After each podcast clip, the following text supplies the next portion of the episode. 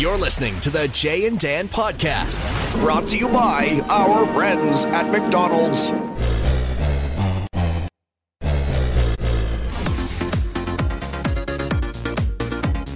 Dance. Dance. We are thrilled to have this guy on the Jay and Dan podcast presented by McDonald's. It is Mr. Tom Green, the pride of Ottawa, Ontario. Tom, first of all, how are you doing? And uh, and how's everybody doing in LA? It's it's our old city, so we worry we worry about the Angelenos. Yeah, thank you, Jay. Thanks for having me on the show. You know, we we we uh, linked up on Twitter, right? Uh, I've, I've, Yeah. You know, yeah, we were on Twitter. Uh, I, I retweeted something of yours, and, and now I'm on the show. Can you believe it? That's amazing the way the world works. Right? We're in the future. Uh, well, you yeah, know, I'm here. It's funny, Tom. I, I was just going to say, sorry to interrupt you, but it was really what I love is that it was really fans of yours and fans of ours thought we would get along. It's almost like being set up on a date because Yeah. on Twitter it was like you guys you should be on their show, and I love that. I agree with you. I love that that's the way it is now with social media. That's the positive side of social media. Absolutely, yeah. No, it's cool because I do a podcast as well, and this is my little podcast studio that I've built here. And see, I can cut cameras. See, I've created a, a, I've created a thing where I can cut cameras, uh, and and see, I went to Algonquin College and studied uh, broadcasting, Jay. So I I learned how to plug cameras in and uh, and music and all this stuff. So that's what that's how I've been kind of keeping myself busy during the. Uh, the pandemic here, I've been pretty much quarantined myself at home in LA, and uh, and uh, doing my podcast. So it's uh, but we were talking right before before we went live, and I was saying, you know, it, it was starting to kind of look like it was ending here in Los Angeles, and then they opened up too early, and now everybody's, you know, we're back in in in trouble down here. So hopefully up there in Toronto and up in Canada. People uh, don't get complacent and, and don't get too eager to get out because it can it can come back quick. You can understand it though, right, Tom? I mean, it's uh it's an entertainment industry town. People want to get out, they want to be entertained, they want to do stuff, and mostly they want to get production. Yeah, I mean, it- the drive down. So I guess you can understand the eagerness, but Yeah, well, and, and LA's not even the worst of it. I mean, in, in Florida and Texas, it's it's really come back with the a vengeance. So you know, I just I haven't I've been quarantined and isolating more than anybody, uh, even even more than my friends here. I just you know they kind of think it's you know a little bit it's a little bit it's gotten a little weird jay. It's gotten a little weird. Like i haven't i i haven't left my house in two months actually. The, the i have not left i have had my groceries delivered. Uh, the last time i left my house was two months ago when uh, and and at that point i hadn't left in six weeks but i got invited to go on joe rogan's podcast. Who's my friend and he he does it down the street. So i drove over did his podcast came back home haven't left since. So if you Uh, if your mean, podcast I- if your there's so podcast was much- in town, I would have left the house to go to your podcast too, Jack. Yeah. Well, I appreciate I appreciate that, but okay, there's so much I want to get to. You mentioned Algonquin College, and Yeah. uh, my colleague Dan O'Toole is taking some time off. He's not here, but he also is a graduate like yourself of Algonquin College. So he is he's always very proud that you both graduated from that institution.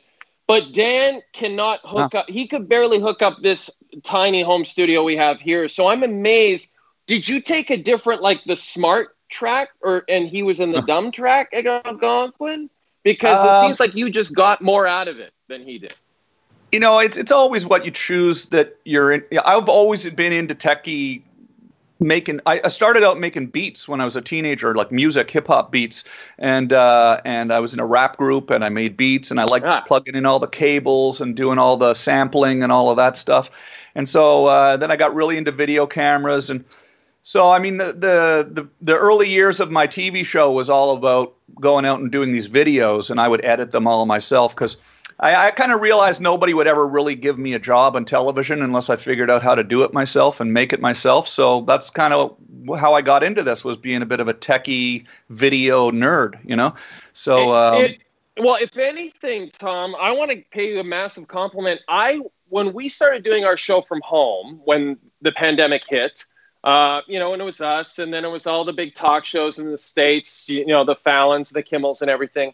I Yeah. thought of you, and I instantly thought of Tom Green's House Tonight, which was Yeah. a show you did. Uh, I think it was mid aughts.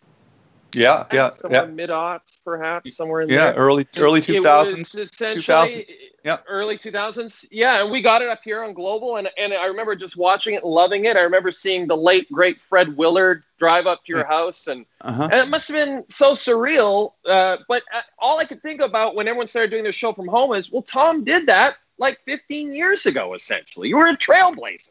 Yeah, yeah. Now everybody's forced to do it from their home. Yeah, it's it's it's. I've I've had the same thought because I see all the big talk show hosts now doing the Skype calls, and I go, oh, okay, well, it's just kind of everybody's doing that now. But it's uh, it, it was an exciting time back in the in the early days of the web streaming, and uh, I've always, like I said, been into technology, so I jumped on it and started plugging uh, cameras in and things like that. In this house, it was in the other room, but we had the studio out there, and we did the show for about almost 10 years out there, so it was cool.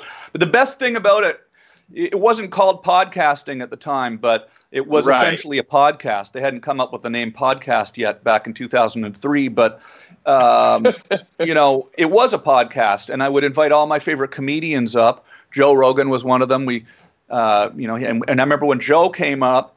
Uh, you know, Joe and I got into this conversation. He hadn't started his podcast yet, but he was doing a lot of really cool stuff on the web. And we started talking. He said, "You know what? This is the way to do it. You cut out the advertisers." And and so he's sort of been really uh, very cool with uh, you know sort of crediting that moment when he came and saw my studio with kind of what put the bug in his ear to build a TV studio in his house. And and look what's happened to him. He's gone on to be the biggest success in the history of the internet and broadcasting, and it's amazing. So it's a it's a pretty exciting time for broadcasting. It's obviously, you know, uh, you know, not uh, not not a great time uh, for the rest of the world, but uh, you know, it is interesting time for technology. Can you imagine if we were going through this pandemic and we weren't able to do what we're doing right now, and you know, everybody just had to go home and there was no television, and uh, you know, it would, it would and be it would be a lot harder, right? It'd be a lot harder. So technology is definitely making it easier, at least, to get through this horrible time in our world. Well, we're doing we're doing our TV show every night, and I'm shooting it on my iPhone. It's incredible. I still every night I can't can't believe it. You know, and and people say you know can't believe the quality, right? Do, do you worry that maybe when the years ago, we pandemic just wouldn't have had that capability. Yeah. Do you worry when the pandemic ends that the network's going to say, you know what, we don't really need to pay for these studios anymore. Why don't you just keep doing it on your iPhone? That that's fine. You can just stay at home. I will say I was worried about it until they started to give me feedback yeah. on me doing my own makeup. And then I realized that eventually they would send me back so, because you can only have this across the nation for so long, Tom. You Yeah. can only have have it for so long. You, It's nice to have somewhere to go. you got to right? get, get those. No, I agree with you. Yeah, and and and there's a rush to live television, as you know, that is it's different than when you're taping. You know, we're we're doing it live to tape from home, so it's a little bit different. Oh, look at that close up! Wow, look at that shot. Yeah, I got a close up. See? Got a close up. Yeah. Is that a pandemic beard, or is that just a permanent beard you're rocking all all the time? Uh, let's see here. Uh, it's kind of like my permanent beard. Yeah, this is this is actually pretty much my beard, the way my beard always is. But yeah, but you like that? I can zoom as well. I can zoom. It's, look it's fun. at that. Yeah, yeah. Now, so- many comedians uh, have their own podcasts now, and so many of them do it from home. I'm just curious, what, uh, why, why it took you so long to put this beautiful, elaborate studio together? Because, as you said, you are such a techie. Well, you know, I, uh, I, I, I had been doing my show for many years here, and then the last decade or so, though, since about you know, I sort of stopped doing the the show from my house, and I've been on the road doing stand up for the last ten years. So I've been traveling all over the world, and really the last decade, I've kind of been focusing on stand up comedy and loving that. But uh, the pandemic, you know, ended all live performance, and uh, you know nobody's touring anymore. There's no live shows. There's no congregating. Obviously, you know you know this. We all know this. So. I've been back at home, and I just thought, you know, I'd dust off the the the old cameras and uh, and fire up podcast again. So so it's kind of uh, got me back into my podcasting roots. And um, I remember you also did a talk show on MTV for a while. Yeah. And I always remember you got a review after the first show. I think it was from the New York Times, even, and they described you as a young, having the energy of a young David Letterman. Do you remember that? Yeah, yeah, it was it I was an thought, amazing. must. Yeah. it was an amazing experience. I mean, that show just kind of took off like a rocket. I'd been doing it in Canada for years on Rogers Cable, and then right. uh, about, about, two years before MTV picked it up, it was picked up in the first year of uh, the Comedy Network. Uh, and uh, that was really exciting. And you know, like here I was, my friends and I from broadcasting school. We made the show. We got picked up by the Comedy Network, but we never really, you know, I never really anticipated it exploding the way it did on MTV. I don't think I really understood the power of MTV. We didn't really, you know, we have we have MuchMusic in Canada, but it, it, MTV in the late '90s, 1999, when my show went on there, was at its peak and everybody watched MTV. There was no video on the internet yet. And so, you know, it was a pretty exciting time for sure in my life. You know, within within weeks of being on that show, I was actually invited on the David Letterman show. I got to guest host Letterman. I got to host Saturday Night Live. It was a crazy time and uh, and certainly very exciting and uh, more than I'd ever kind of dreamed of happening. So it was pretty cool. Yeah. And then stand up, you mentioned stand up. Did it come easy to you, Tom, when you started? You know, I, I did stand up before everything when I was a teenager. I started doing stand up at Yuk Yuk's in Ottawa when I was 16 years old. And, uh, and uh, I did it before the original show. And uh, I hadn't done it in a few years, but then when I got back into it, it really just kind of instantly clicked. I couldn't, I couldn't really uh, honestly was kind of kicking myself that I hadn't been doing it all along, that I'd stopped doing it. But uh, I, had been so focused on the TV show for so many years, I just wasn't going out and hitting the clubs. But the thing about Los Angeles is such an amazing place for stand-up comedy. It's like New York and Los Angeles are really the the two sort of hubs for stand-up comedy in the world. You've got the Comedy Store here, you've got the Laugh Factory, you've got the Improv. Uh, you've got the Ice House. You've got really great comedy clubs in LA, and all the top comedians in the world are jumping up and performing every night. So any night of the week, I can go down and tell jokes here in Los Angeles, and it's really kind of a. Uh, I mean, it's it's a it's uh it's a scary time I think for comedy right now. I mean, obviously for the whole world, and and we're you know I'm I'm I feel weird sort of making you know it about comedy because this is so much bigger than comedy, but you know just from my in my personal perspective of you know having the opportunity to go down and jump up on stage at the comedy store every night of the week you know whenever i want and tell jokes and which is the ground zero for stand up you know everyone from every every comedian from richard pryor to letterman to you know carlin to all the great comics of history performed there. So you know hopefully hopefully this pandemic ends soon and we can get these clubs open because clubs open clubs all over the all over the world all over the Canada and and and uh, and the U.S. are really kind of suffering right now. You know, it's going to be hard for a lot of these independent comedy clubs and independent restaurants and things like that to to stay afloat if this keeps going on. So so hopefully uh, hopefully we can get out of this and uh, get back to some sort of semi sense of normal soon.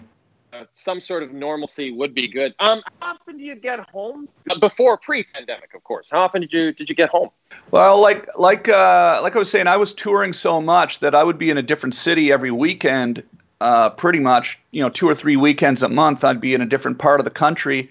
So I was always up in Canada, you know, uh, performing every city in Canada. I, I, whenever I was within uh, you know shooting distance of Ottawa. I'd pop back into Ottawa and see my family, and my parents are there, and my brother's there. I've got a lot of friends there, so I was in Canada a lot. I'm, I, I, you know, like I said, I perform all over Canada every year. So that's actually been a strange thing about this pandemic is just being in one place for so long. I haven't, I haven't really, I haven't been home for two months like this in in in in years. So hey, you mentioned. Um, you mentioned the uh, the hip hop group uh, you were in. That would, of course, be Organized Rhyme. Um, how often do you get asked about organized rhyme? Uh, I get asked about it quite a bit actually, because I've done. yeah, it's funny, you know. I uh, not and not just by Canadians, even though it was only released in Canada, but on the internet. I've done some, you know, rapping and some goofy videos with uh, different rappers that I've had on my podcast, and so people kind of bring it up sometimes. It's a lot of fun um, that's that's you know actually my new podcast that I'm doing now. It's called the Tom Green Podcast. Jay, that's the name I came up yes. with. Let's I'm having I'm, ha- I'm, ha- I'm, having on a lot of uh, interesting uh, heroes of mine from the world of hip hop. I just had Ice T on the show, and Whoa. I just had yeah, and I had the, legendary uh, and incredible Ice T. Also had B-Real from uh, Cypress Hill on, and. Uh, wow So it's pretty cool. That's what I love about podcasting. I get to, you know, talk to people who I grew up inspired by. Uh, MC Serch from Third Base also was on the show. So I you know, if you're if third base, if third base was a was a big influence on you, gas the gas face. Absolutely. Yeah. If you're an old school hip hop head, then you're going to want to check out the Tom Green podcast because I'm having a lot of of uh, fun uh, old school rappers on the show, which is cool. But Did uh, you have? Oh, sorry. I was just going to ask you if you had the Ice T Power album with his wife on it, and she had Oh, the yeah. bikini. Yeah, that was a great album, wasn't it? yeah, that was that was sort of my era of uh, of discovering rap music with Public Enemy, Ice T, Yes. Tribe Called Quest, and Beastie Cool Boys, and D, Run DMC, and all of those. Beasties. hmm Yeah. Yeah, yeah. KRS One, Oh yeah. Boogie Down Productions. Yeah, that was all great stuff. Are you, Yeah, you still absolutely. listen to as much hip hop now? I do, yeah, I do. I like, I like, I even like the new hip hop. A lot of times, old school rapper, you know, rap enthusiasts don't love the new, uh, the new music, but I do. I like a lot of the new music too. So, um, you know, but I, I have a pretty broad spectrum of music. I listen to all sorts of everything. Uh, you know, if if I, you know, I, I have Alexa, right? So I, I like Alexa. So I'll usually either go to you know David Bowie or Joy Division or Lil Skies or Juice WRLD. Rest in peace. I was uh, really kind of uh, you know really sad when that happened because I'd been listening to Juice WRLD a lot uh, before he passed away this year. So Um, another thing I wanted to ask you about Tom. I'm just enjoying. I'm just enjoying a Beau's lug tread here Ah, because nice. I, I do remember you collaborated with Beau's, right, on a Tom Green beer. Is that correct? Absolutely, yes, absolutely, yep. A, tasty beverage. Now, are you still is beer still your uh, your cocktail of choice, or or uh, or what are you enjoying these days? Uh, yeah, I love I love the Beau's, uh, the Tom Green beer. Uh, it's available in seasonal uh, flavors. So it's a summer stout uh, is out now. Uh, which one are you drinking? Do you have the can there with you, or are you? I've got I've got their classic lug tread today. Oh, you're drinking the Today I lug have tread? Yeah. Okay, yeah, because they've got the summer stout and then they've got a cherry stout Tom Green beer. And uh, yeah, go check them out, beaus.ca, B E A U S.ca. And uh, they're a great Canadian uh, craft brewery just outside of Ottawa from Vankleek Hill, Ontario. And uh, they're really, really great, great brewery. And I've had my beer with them for, you know, almost 10 years probably about eight years now and uh, it's, it's it's it's a lot of fun being in the beer business it's done really well and uh, it's been becoming sort of a uh, one of their uh, their mainstay uh, you know brands that they have on their on their brewery so it's been pretty cool all across someone like- Canada all across Canada someone- oh, you're right. You're right. I bought. I remember I bought uh, six pack in Edmonton once. I. I man that that must have been fun huh anytime you're Oh, buying a six pack in Edmonton you're gonna, about to have a party You're gonna have a good time. Yeah, Oh, yeah. you're gonna have. oh yeah bud Oh, oh yeah we're getting her done there tonight there in Oh, Edmonton there eh oh yeah bud Go out to an Oh, giver. Oilers game there, eh, bud? Have a six pack of uh, uh, Molson Canadians there, eh? I don't know who the sponsors are. Who are the sponsors? I don't want to. I don't want to say the Well, wrong beer. Well, it's that's cool. McDonald's. It's What's? McDonald's. So, McDonald's. uh, oh yeah, McDonald's. oh, there. yeah. A six pack and a Big Mac there. Go to an Oilers game there, bud. We're gonna get her done there, AJ. Oh Or yeah, maybe uh, maybe you go to Yuk Yuk's at uh, on Bourbon Street in the West Oh, yeah. Edmonton Mall. You go see Tom Green there to yuck stand up. Absolutely. okay, I got some. Just to let you go, my friend. I got three questions from hardcore fans of yours who work with us at TSN. Tom, is that All okay? yeah, absolutely. Uh, the first one call, comes from one of our producers, Rob Dunn, and he asked, and I think you've gotten this question before. What was Phil Giroux drinking in his mug? What was Ah. Phil drinking Ah. in his mug? It's a good question. I talked to Phil today, uh, and uh, Phil and I are very still very close, good friends, old friends, and uh, you know he was always drinking something in the mug in the background. I can't say that it was always coffee because it probably wasn't. Uh, but it was most likely beer, actually. Phil's Phil's a beer drinker, so it was most likely beer. Hmm Like, like I think people would be really happy to hear that you talked to Phil today and that you guys are still so close. And Yeah. it does. What is it? Isn't that just something about your oldest friends, right? You know, they they know everything about you. There's no pretension or anything like that. Yeah, absolutely. No, Phil's the Phil's the best, and and, and he's on social media. Go find Phil. uh, um, and uh, he's he's hilarious as ever. Yeah. Uh, okay, next question comes from Scott Hempstead, and it is this: uh, What kind of music would Hip Hop Woman be working on these days? What Mm, kind of hip- music would Hip Hop Woman? Hip Hop Woman, yeah. Hip Hop Yeah. Woman was uh, was a very strange, sort of surreal piece of video that we basically made back in the day on the Tom Green show before it was on MTV, where I essentially just ran down the street in a dress with a wig on and like slathered myself with shaving cream or something like that. Uh, while we had some hip hop beats playing.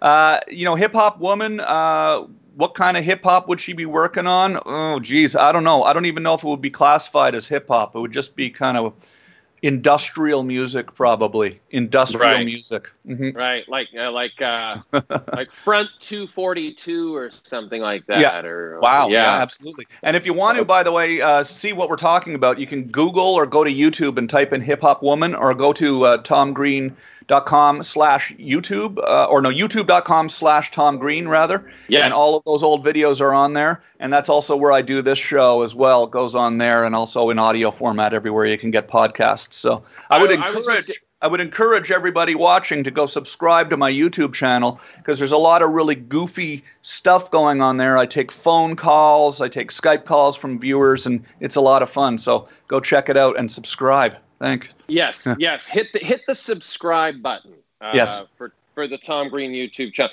Go to YouTube, Google, and throw in Tom Green in there, and you'll find it. Here's the last question for you, Tom Green. Yeah. Can Glenn Humplik skateboard? If so, is he better than Phil Giroux? Can Glenn Humplik skateboard? If so, Oh. is he better than Phil Giroux? Well- That's from Dave Cotterell. Well, Glenn would would not mind me saying this that Phil is a better skateboarder. Phil is an amazing skateboarder, actually. Phil uh, Phil Giroux and I met through skateboarding when I was probably 14 years old, and and he was you know he was he's a year and a half older than me. We were kids, and I had a quarter pipe in front of my house that I'd built, and Phil skated by and saw it. We started skating my quarter pipe, and that was you know 35 years ago, and we've been skating ever since. And every time Phil and I get together, we always go uh, go out and hit the skateboard. But I would tell you though uh, that that Glenn is probably uh, a much much uh, more regular TSN watcher than Phil, because Phil because Glenn is a big sports fan, big CFL right. fan, big CFL Oh. fan. And we're hoping, my friend, we're not sure if that league is going to be up and running this year, but uh, but we're crossing our fingers for sure Yeah, because absolutely. you're uh, you're Go Red Blacks. Red Black. Yeah, Go Red Blacks. What? What a Go Senators. story. You see my you see my Senators uh, jersey on the wall behind me. By the way, I should have showed you that. Uh, let me see if I can pan over to that. Get it? It's not- there's not a light on it, but uh, there we go. There it is, right there. There it is. There it is. Is it Peter Sidorkiewicz? Who, There we go. is it? signed, signed by everybody on the team. They sent the, the team sent. I should have a light on it right now, but I don't. But oh, I'm not. I didn't cut to it. There we go. There you go. See. There it is. There we go. Look I was. I thought I was. Yeah. There you go. So it's. I was panning around, but yeah, it's at the back of the room there. But uh, actually, very nicely placed on the wall there. So, but uh, yeah, the That po- what was that poster there, Tom? What was that poster you had? Uh, that's uh, Freddy got fingered. Freddy got fingered as well. Yep. Yeah. That, of course, is your feature film that was absolutely hilarious. That's Yeah. another thing I was hoping to ask you about the the concept of the cult status for a movie that maybe wasn't as appreciated as it should have been when it came out. Do you get people coming up and telling you how much they love that film? Because I remember watching it for the first time myself and thinking it was fantastic. Oh yeah, it's really actually become one of the things that I get asked about the most is Freddy got fingered because when it came out, of course, the critics were not kind. Uh, some were, but but most weren't. but uh, now, you know, 20 years later, the movie came out in you know 2001, I guess. Uh, so almost 20 years. I think I think it's it's really got a really kind of a little strong cult following now. And uh, I, I, there was a line in it where I said, "Daddy, would you like some sausage?" Daddy, would you like some sausage? Okay, it was a little song that I did. And uh, it, honestly, not a day goes by when I leave my house that somebody, doesn't matter where I am in the world, somebody will come up to me and say, Daddy, would you like some sausage? So that's pretty cool. That is pretty cool. You've done well for yourself, Tom Green. You really have.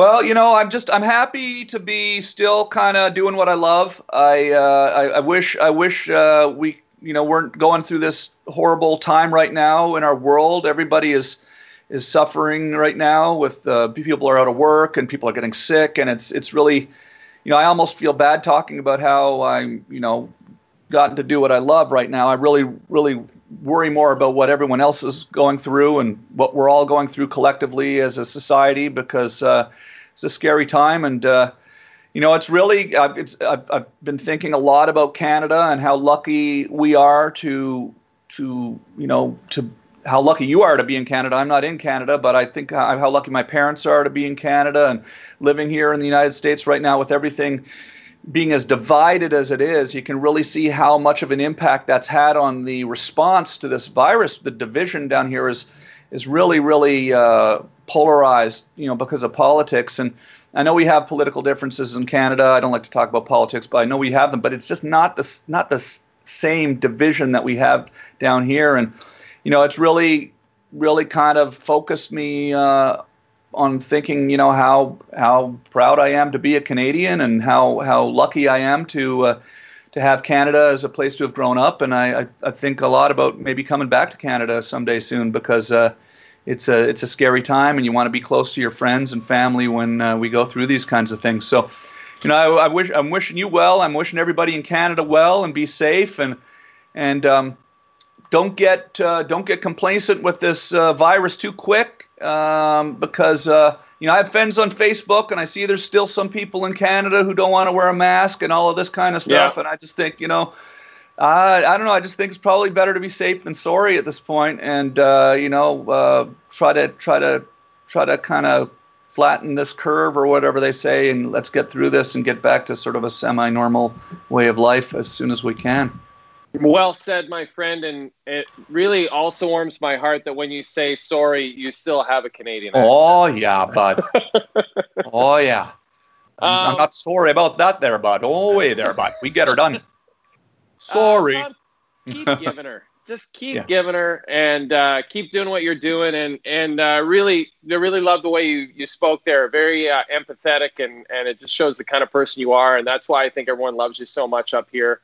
Um, so continued success. Stay safe. Uh, stay at home. Keep doing that podcast. Check out Tom's YouTube channel. Go to YouTube. Type Tom Green. Check out all the great Tom Green stuff. Go check out his podcast. Multiple cameras. Multicam. Yeah. posters. Ottawa Senators jerseys. Tom's looking great. Um, it was great having you on the show, my friend. And uh, stay safe. And hopefully we can talk to you again soon. Thanks, Jay. I appreciate it. Thanks, TSN. Thank you, everybody watching. Appreciate it. We'll, we'll talk to you next time. That was awesome, dude. Yeah, you rock. No, thank you, thank you, Jay. I appreciate it. Um, be safe for, for for real. Be safe, and uh, yeah. you know, hopefully next time I'm up in Toronto and this is opened up, maybe I can pop into the studio and see you guys in person, or come up we to one would. of my comedy shows next time I'm in. I'm doing stand up in, in in Toronto. Open invite invite to come down and have a have a have a lug tread with me. I would love that. That would be yeah. awesome. And we, uh, yeah, we we have the funny thing about our show, you know, we are a SportsCenter, but we have guests on. So, yeah. Um, I would love to do that. So, yeah, I'll keep in touch with you and we'll figure something out when this all kind of returns to normal again. But um, yeah. this is really fun, man. I really appreciate it. I'm glad you're doing well, man. Yeah, thank you. I appreciate it. Say hi to Dan for me, too. I will for sure. I will. All right. Thanks, Tom. Thanks, Take man. care. See you, Jay. Bye. Bye that was fun, wasn't it? What a nice guy. What a good Ottawa guy Tom Green is. Joined us on the podcast. Uh, yeah, just you know, you can tell, and if you follow Tom on Twitter, you can tell that this pandemic has really affected him. You know, he's he's really concerned, and you heard it in his voice uh, when he signed off with us, right? So it's affected him, and I think you know he knows that a lot of people are thinking of him, and, and we as Canadians are thinking about a lot of our friends who are working in America uh, as Canadians, you, you almost want to, you know, grab them and bring them all back here until this is over. Um, but uh, but we're not going to be able to do that. But we are going to be able to talk to another Canadian friend who recently moved to the states to go to work at ESPN. That is uh, former TSN anchor Nabil Karim, who's a great friend of Dan and myself, and uh, just a wonderful guy. And uh, a little over a year ago, he took off for Bristol and we had a chance to catch up with Nabil at his palatial Connecticut estate on Monday evening. You know, because the theme of the show is uh, is Canadians living and working in America. We could think of no better person to speak with than our good friend Nabil Karim, who uh, left us at TSN and now has uh, established himself as one of the rising young stars at ESPN in Bristol, Connecticut. First of all, how are you, my friend? That that intro was nice. It was a lie. You just didn't. there was literally nobody this week that could do the podcast. So. no, that's which is true. fine. Which is fine. I don't mind being. I don't mind being that guy. But let's let's be real. All right, if we're gonna go there, we moved around our recording time specifically right. to get you on this show because it was important to us right. to get your perspective, right. not just on how things are going down there with work and of course your family, but you know, everyone's worried about their friends in the states right now. That, that also just shows that just shows how desperate you guys were to get something. so, Which is cool. But, like I said, I'm happy to be here. but do you get that from from family and friends a lot back home? Are are people right. reaching out to you guys? Are they concerned about you? All the time, all the time, and it's so funny. Like we, it, Connecticut's actually a steady state right now. We've been pretty responsible, um, but it's funny. It, it, feels like the people who who reach out to me have no idea. They just like lump the United States into one big place, right? And it, and it's so they're just so concerned, and it's almost like they're disappointed in me for like not living in Canada right now. Um, right. But I have right. to remind them that like, hey, we're okay. We're doing well. We're doing our part. People in this community are pretty good, and um, you can only control so much, right? You can only control so many things, but we do have a lot of people that kind of check in on us and kind of just almost pity us at times. Like, well, no, I mean that means they care about you. You know, that's Everyone true. yes, yeah, that's true. Yeah, that's, that's true. what it's all about. Like you are in uh, suburban Connecticut. Is that a good way to describe it? That's a very good way. It, we're in a place uh, called Avon. It's got about I think eighteen thousand people, so it's real. It's real different than like Etobicoke, right? Which is where you guys live here. Right. Right. And yeah. uh, and for those uh, across country don't know, Etobicoke is just literally part of Toronto. It's just right next to Toronto. So you guys were living uh, high on your horse there, uh, high on the hog. You guys were living the good life. And now you're in suburban Connecticut. Now, are the lots nice and big, like where you can social distance from your neighbors a little bit? Totally. Yeah. And that's yeah. the one thing here in Connecticut is that you're getting uh, a lot of space. So where we live, our backyard is, I mean, three, four, five times the size of my backyard before. And uh, so the, the homes here are very like colonial style homes, big lots. Uh, so you do get a lot for, for what you pay for. But um, again, it's, it's very different. Like we, our area, Avon, this is no joke, uh, has the highest, from what I've been told, the highest population of black bears in all of Connecticut. What? And Jay, I am, I'm not even joking. Uh, I I'm very city. Even come from Vancouver to Toronto. This is not my thing. Like wildlife, right. is, it's not my thing. I'm not a camper. I don't do any of that kind of stuff. Like yes, yeah, yes. I understand that. You're you're too put together to be a wildlife guy. You can't I'm, be that put together in the wild. No, I'm too soft. I'm soft. So so this is what happens. So bears literally will go through your backyard. We don't have any like fences or anything, so they'll just come through your backyards and kind of stroll through here. And I've been told, you know, just kind of stay out of their way. That you know, it's just a normal thing around here. And so about a month, a month and a half ago, it was the first time we actually saw this huge black bear strolling through my backyard where we play all the time, just going through. And I had it on video. And again, I, I posted the video and my like I think my sister wanted me to move, first of all. I couldn't tell my parents because my parents would definitely say you got to come back to Canada. Like not even like move someone to another house, you got to come back to Canada. Uh, and then this past week, literally two days ago, uh, yeah, two or three days ago, 25, 30 feet away, this bear strolls right through my backyard. And I tell Adam, I'm like, Adam, um, turn around quickly and let's walk. You can't run. That's what we've learned. We've learned about our bear, bear safety here. We've, we trained Adam, we learned ourselves and walk. And we just it's, walked up. It's so it goes against all of your better instincts, right? right like to, right. To, to, just walk away from a bear that happens to be hanging around in your backyard. Right, but I, am not gonna lie. Like I have my pants, and and then I had like bear nightmares for like two days because then you put yourself in different situations. You're like, well, what if I was kind of on our balcony and I was um, barbecuing and Adam's playing kind of around there, which we let him do sometimes, you know? Um, and Yeah. he was further away from me. Like, how do you get him? And so that's that's uh, that's something that's hard to get used to around here. Should Uh, you be laying bear traps? Maybe like should you have cages in the back just in Well- case that they could crawl into and go for a little snooze? Well, my neighbor is kind of my therapist here, and so I, I talked to him about all this kind of bear stuff, and he probably thinks I'm super weird because, like, I, again, I, I'm always so afraid of these things. So he bought me this like bear. It's like a bear horn. So apparently, like you you see this bear and you and you just let this horn go. I don't know what it sounds like. I don't know if the bear is going to get aggravated or not, but apparently this bear horn works and the bear will go away. So now I'm that one neighbor who like when we go down the stairs, I have a bear horn in my hand, just sitting beside a drink. I, I got a vodka on one side and a bear horn on the other side, you know. And so, um, it's so easy to like pick me out as somebody who just does not or has not grown up uh, in an environment like this, where it's more a little more country. It, it's kind of like Right. growing up in like Collingwood or something like that, right? Right, right. So shouldn't you have multiple bear horns, like one for the car, one for your wife's car, one for the garage? It might be expensive. I don't know. you know, You got to load up on bear horns. This is the only Yeah. thing keeping you alive right now. if, if if we get a sale at Costco, maybe. But I mean, this thing was a gift. Could be expensive. I don't know. We got to look into that kind of thing, man. Now I am. Uh, I have a kind of a similar story. I would say this is two days ago. I stained uh, my deck, so I couldn't walk my deck and my stairs. I stained it all, so I couldn't walk kind of in my backyard because it's all kind of deck and stairs. It's a tiny backyard. It's not like your backyard. It's a tiny Toronto backyard.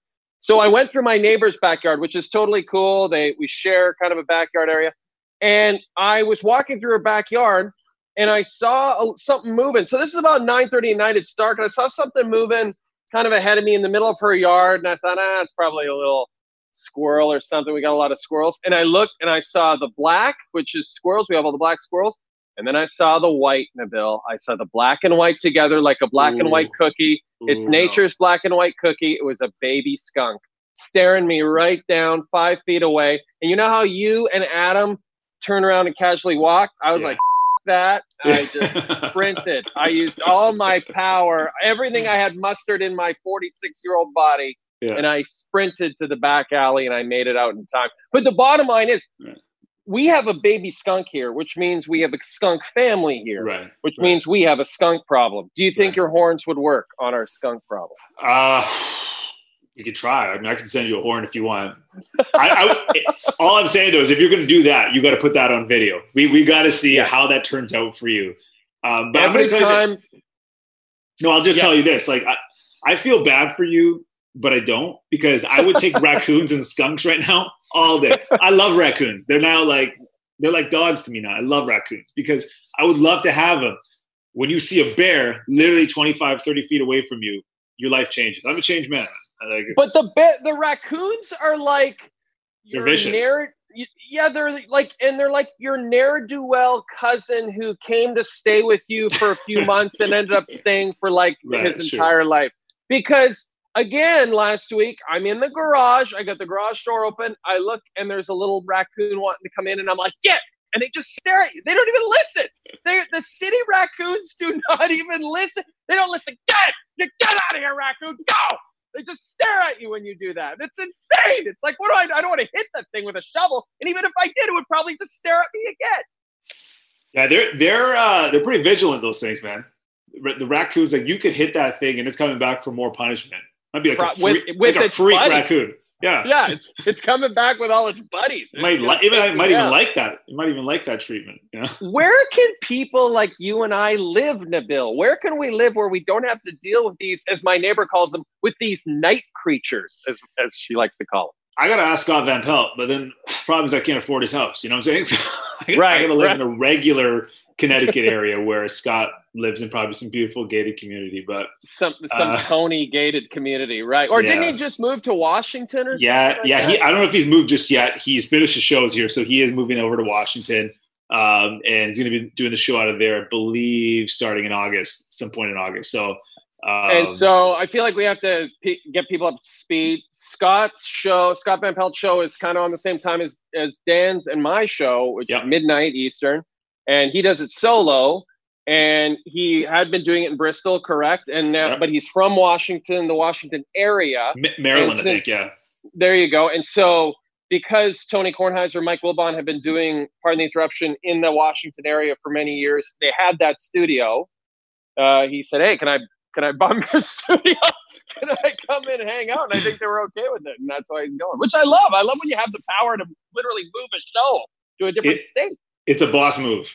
You know, there, Yeah. there are certain people who can do it and certain people who have, uh, you know, almost earned the right to do it.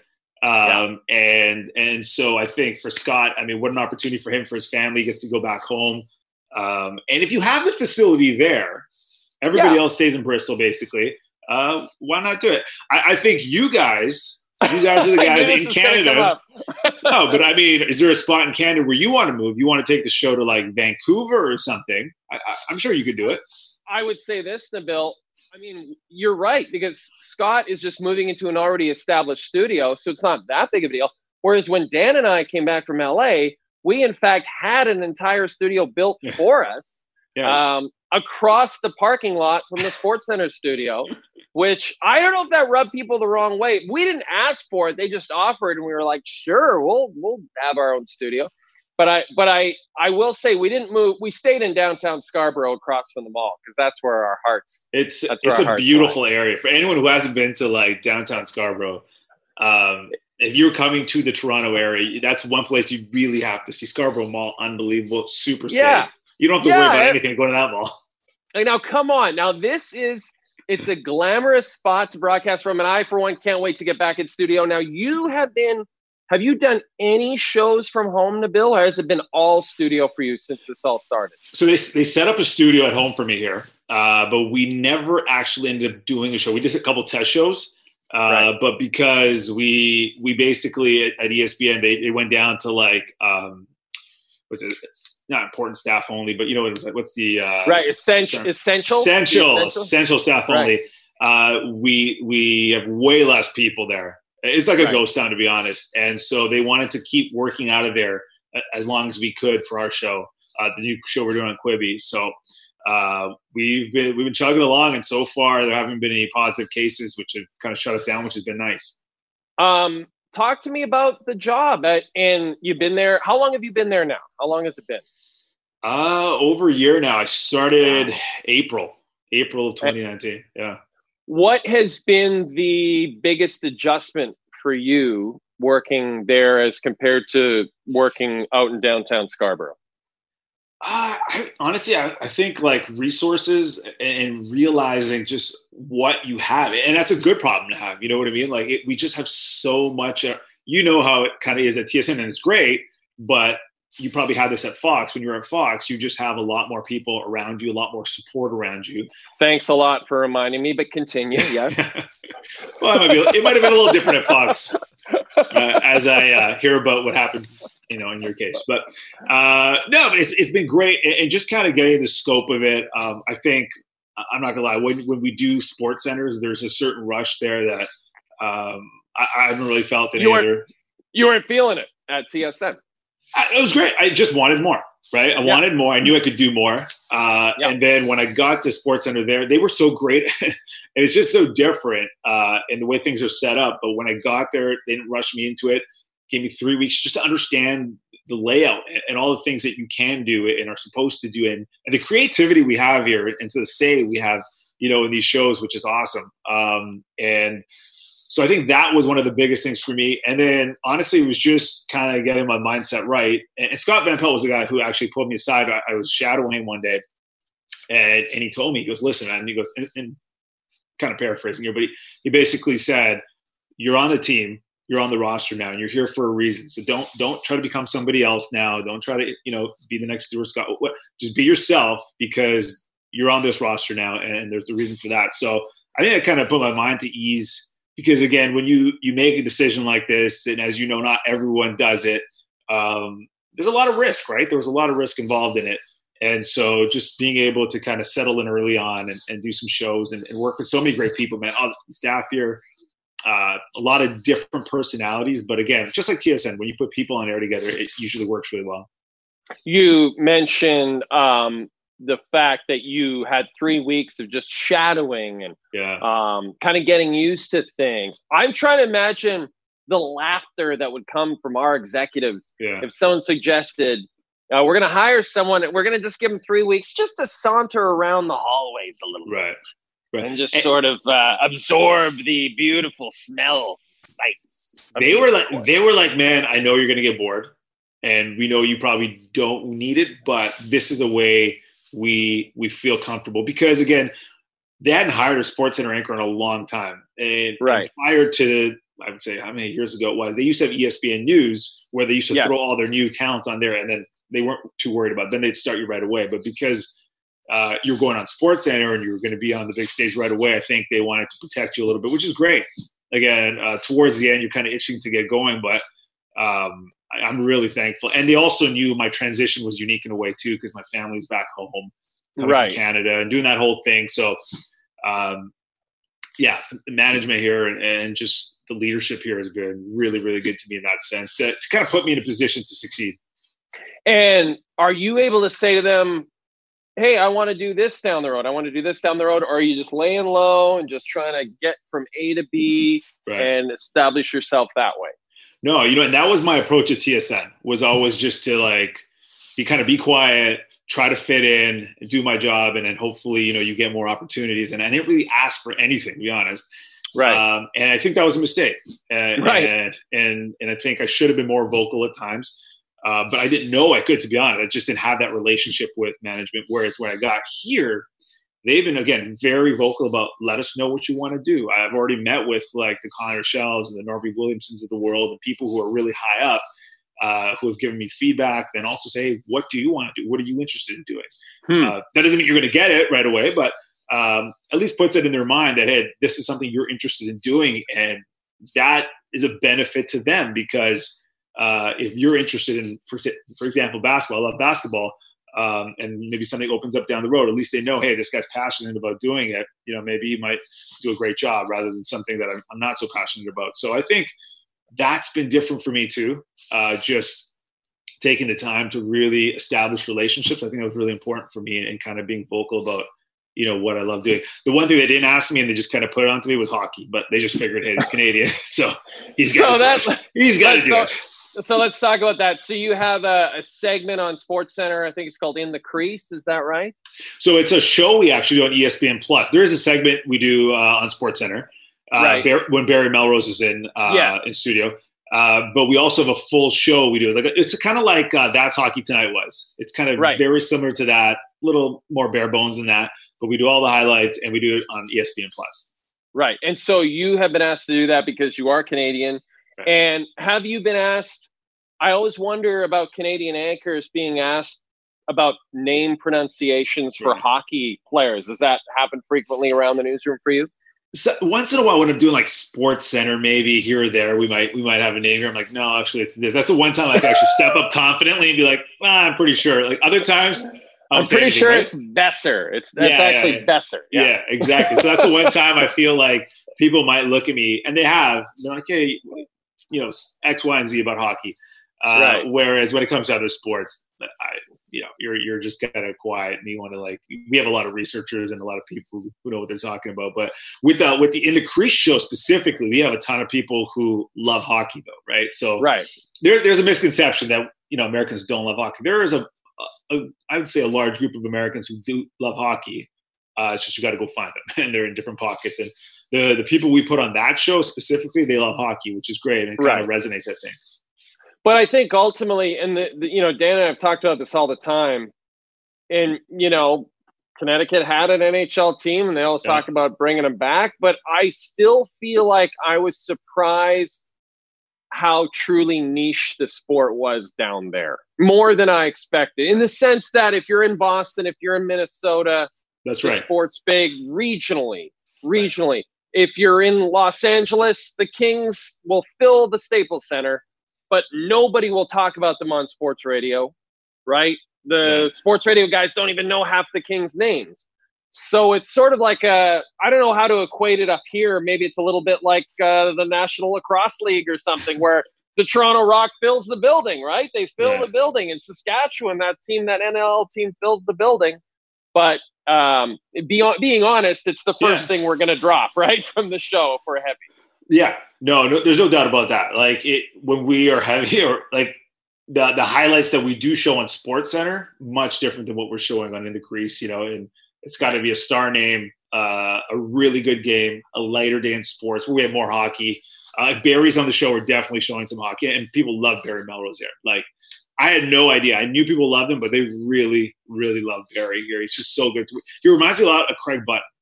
You know, he's got Right. that personality where he's easy to get along with. He knows TV. He knows entertaining TV, which is kind of fun. But I, I will say this about people uh, in hockey in, in America. I think the NHL does itself no favors. Like I remember last year, Sidney Crosby, Connor McDavid going up against each other. I can't remember the day was. I think it was like a holiday. Uh, and so there was a bunch of games that day, and they had them playing at 11 in the morning. Yeah.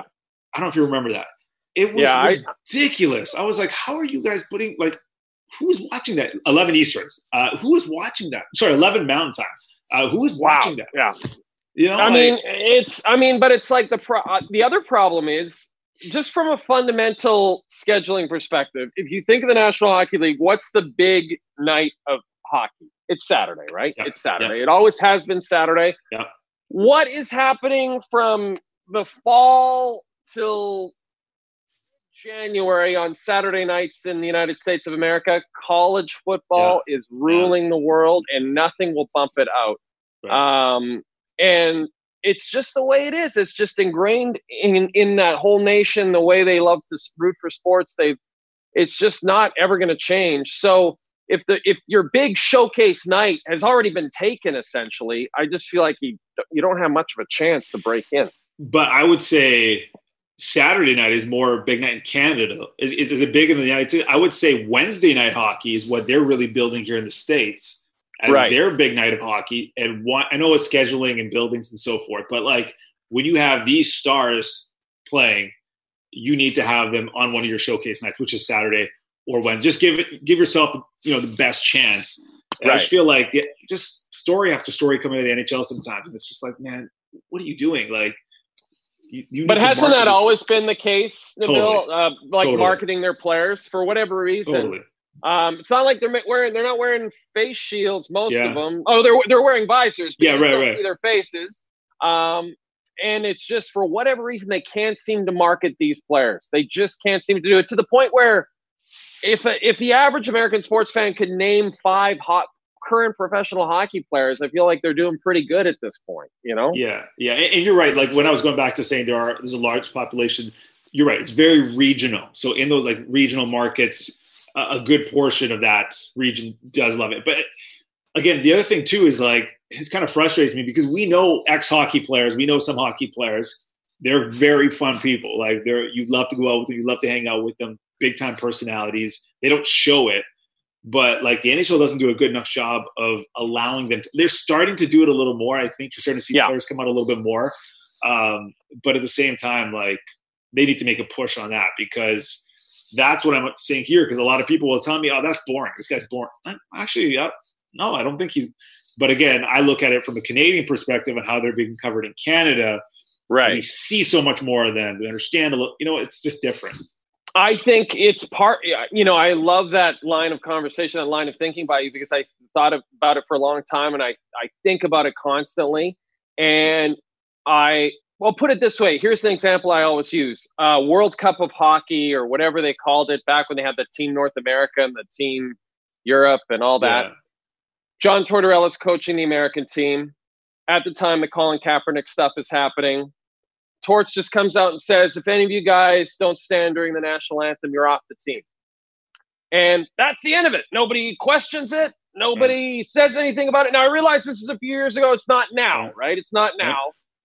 But my point is, is that hockey as a sport has always been a pack mentality. You don't want to break away from the pack. You don't want to stand out too much. If anything, you want to fit in as much as you possibly can. There aren't that many. I realize this is a maybe a bad example to use this week, but there aren't that many Jeremy Roenick's out there. Um, you know, there there aren't that many uh, PK Subbans, I guess would be a better modern uh, way to put it. There aren't that many guys who who want to stand out because I truly think from when they were in major midget to junior to whatever, they were always taught to just sort of blend in.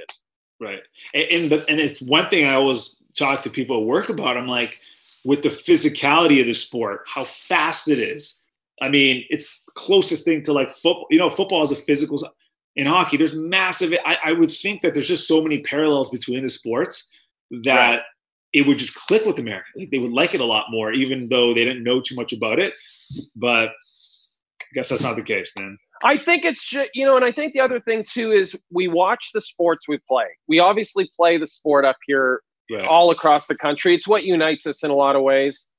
It's also expensive. It's an expensive sport to it play. Is. And and yeah. when you're in the states, even if you do have money, it's expensive to just join a hockey team because you really got to you, you have to make more of an effort, I think, right? Yeah. There's yeah. There's a lot more dads on the street are like, I oh, know, just come play baseball or come play football. Like the team's right here. You know, everyone else is doing it.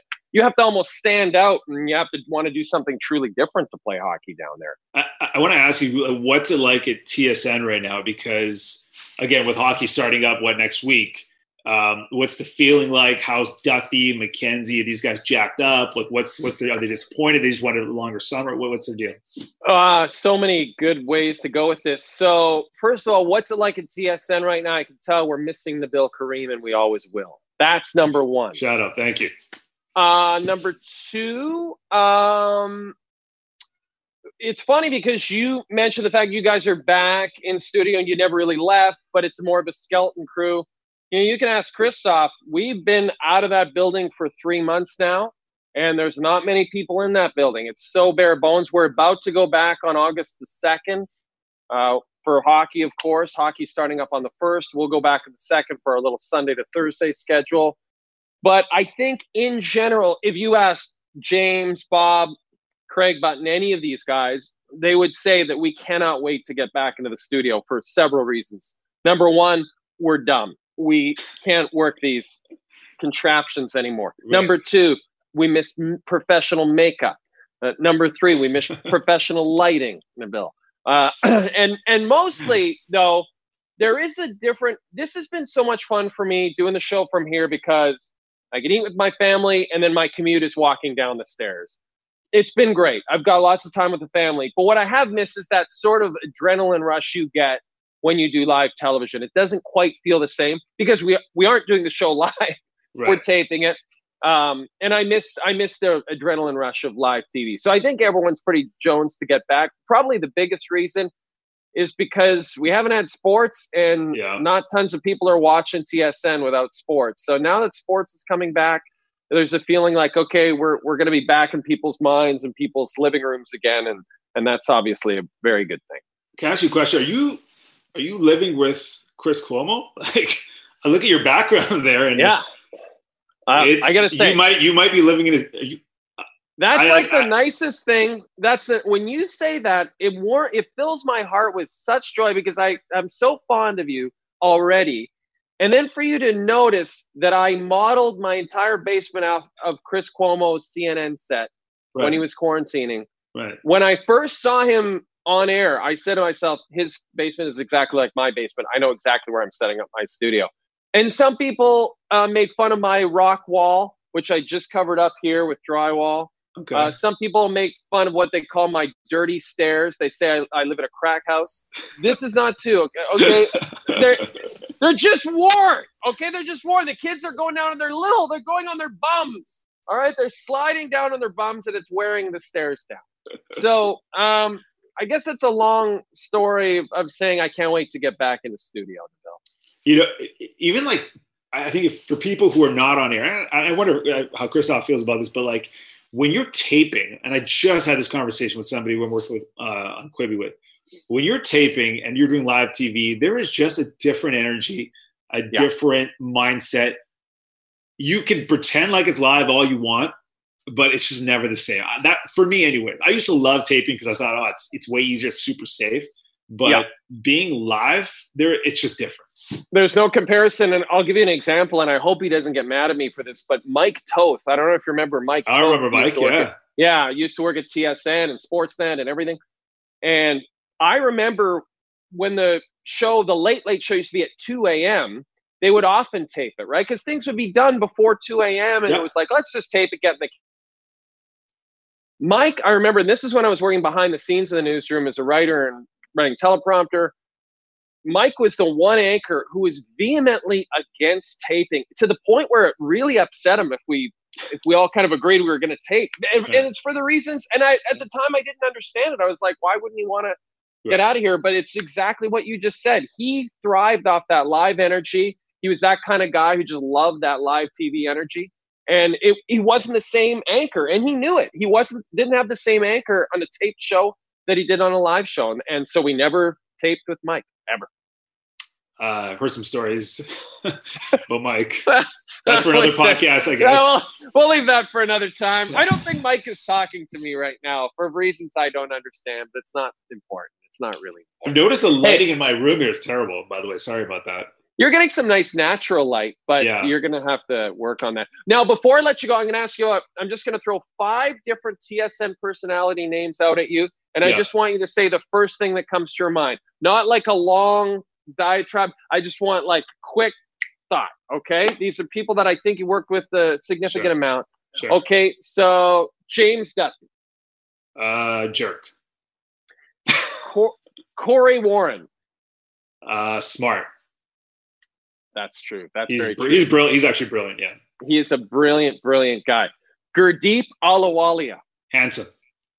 He is too handsome almost. It bothers me. Yeah, it doesn't. Um, yeah. Rod Smith, Legend. Kate Beirness, Energy. Energetic. Energetic is the word I'm looking for. Lindsay Hamilton. Nice.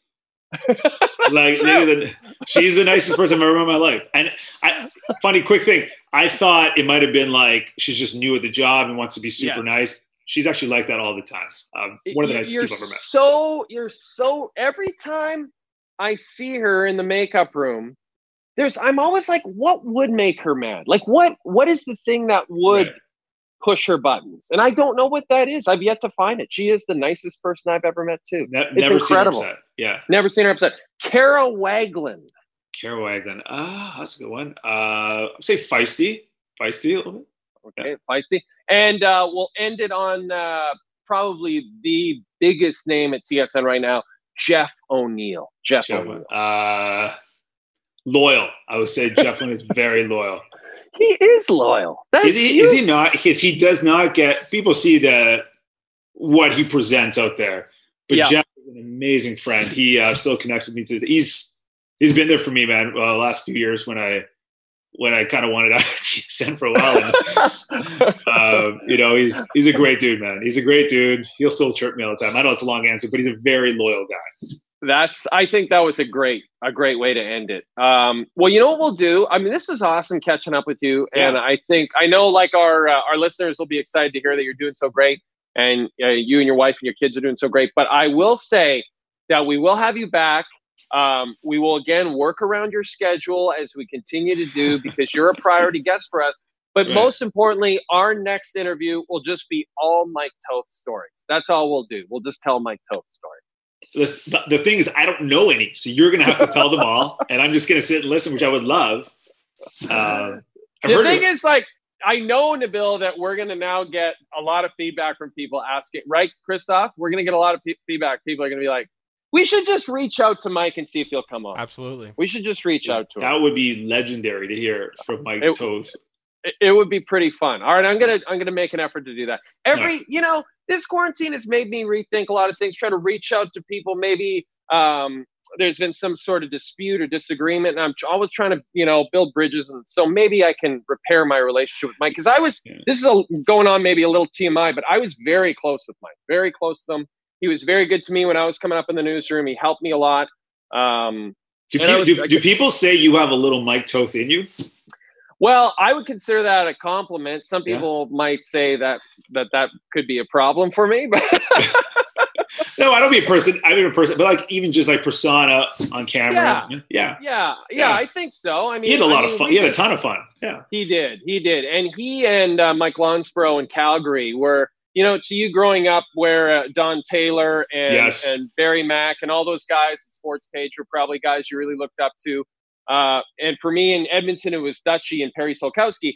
For the guys in Calgary, they were all watching Mike Toth and Mike Lonsborough, the Mikes, Wow. on on Sports Page there, or Sports Line, whatever it was called there. So uh, I think it was called Sports at eleven thirty. They're all not very creative names, but it's not.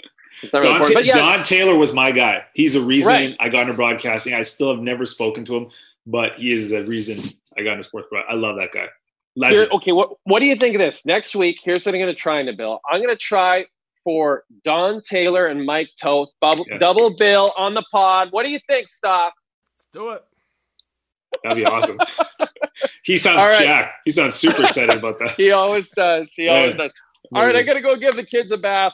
Uh, it was great seeing you, my Yes. friend, and I'm uh, so proud of you and so happy you're doing well. And give uh, give my best to Nazarene and, and the will. kids and everything, and and uh, say hi to SVP for it.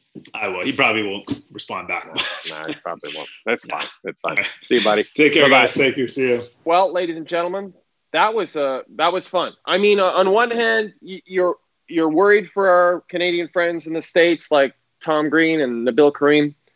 On the other hand, uh, they both seem like they're doing pretty good, right? As good Canadians, they're doing it the way Canada is doing it. They're flattening the curve. They're doing what they can. That's all you can really do, right? You just have to follow the rules and wear your mask and do what you can.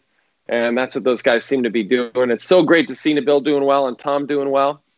And I like the idea, and Christoph, I don't know how you feel, but I like the idea of trying to get Mike Toth and Don Taylor on the podcast next week for a little uh, for a little reminiscing about how much fun those highlight shows were back in the 80s and 90s on uh, on those global stations. What do you think, Stoff? Sounds like a great idea. Let's make it happen. All right, so I'm going to reach out to those guys. We'll see. We'll see what I can do. I have some bridge building to do with Mike. Um, uh, Don and I get along great, so that should be no problem. Um, so yeah, we'll we'll see what we can do. But yeah, that'll be next week's podcast. We we sincerely appreciate you listening to us, everybody. I know uh, everyone's commute isn't quite as long as it used to be, so it's kind of harder to listen to the podcasts. But we do appreciate it. I know Christoph does, and uh, Christoph is the real the real hero of this podcast. He's the one who puts it all together and makes it magical.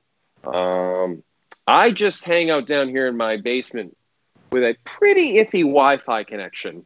I'm not going to tell you my provider, and try to ask questions. But Stop is the real champion of this pod. So uh, shout out to you, my friend. Uh, made by Stop on Twitter. If you uh, if you're so inclined, you should follow him. And uh, I also like the idea. I was seeing stuff that Mike Botticello is still doing his podcast with uh, Gilbert Arenas, and I Yes. thought it might be good to check in with Mike, sexy Mike. Yeah. Uh, maybe we'll try to check in with him as well and see if we can get an awkward conversation going because there is no such thing as any other kind of conversation with Mike Exactly. than an awkward conversation. Yeah, it's just always awkward. So we'll do that next week. Uh, we'll we'll try to get Mike. We'll try to get Don, and uh, and we'll do our very best. But uh, until then, stay safe, everybody. Enjoy uh, your McDonald's, and uh, we'll talk to you next week.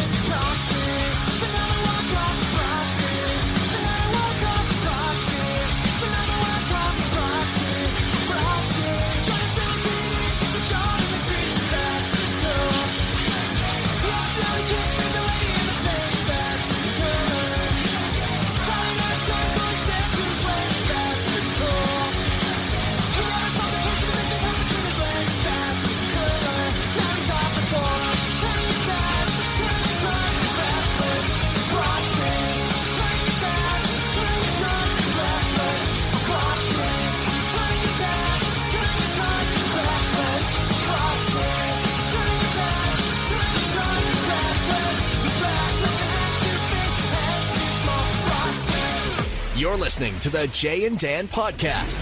Brought to you by our friends at McDonald's. James Duthie presents the Rubber Boots Podcast. So we're sitting down at our table. The, the waiter comes up and he's like profusely sweating. and this is like 100% his first line to us. He goes, Hello, I am not well. I'm very ill. You ate there? I came down with it yesterday. I've just not been good. Not good at all. Get it at tsn.ca and anywhere you get your podcasts.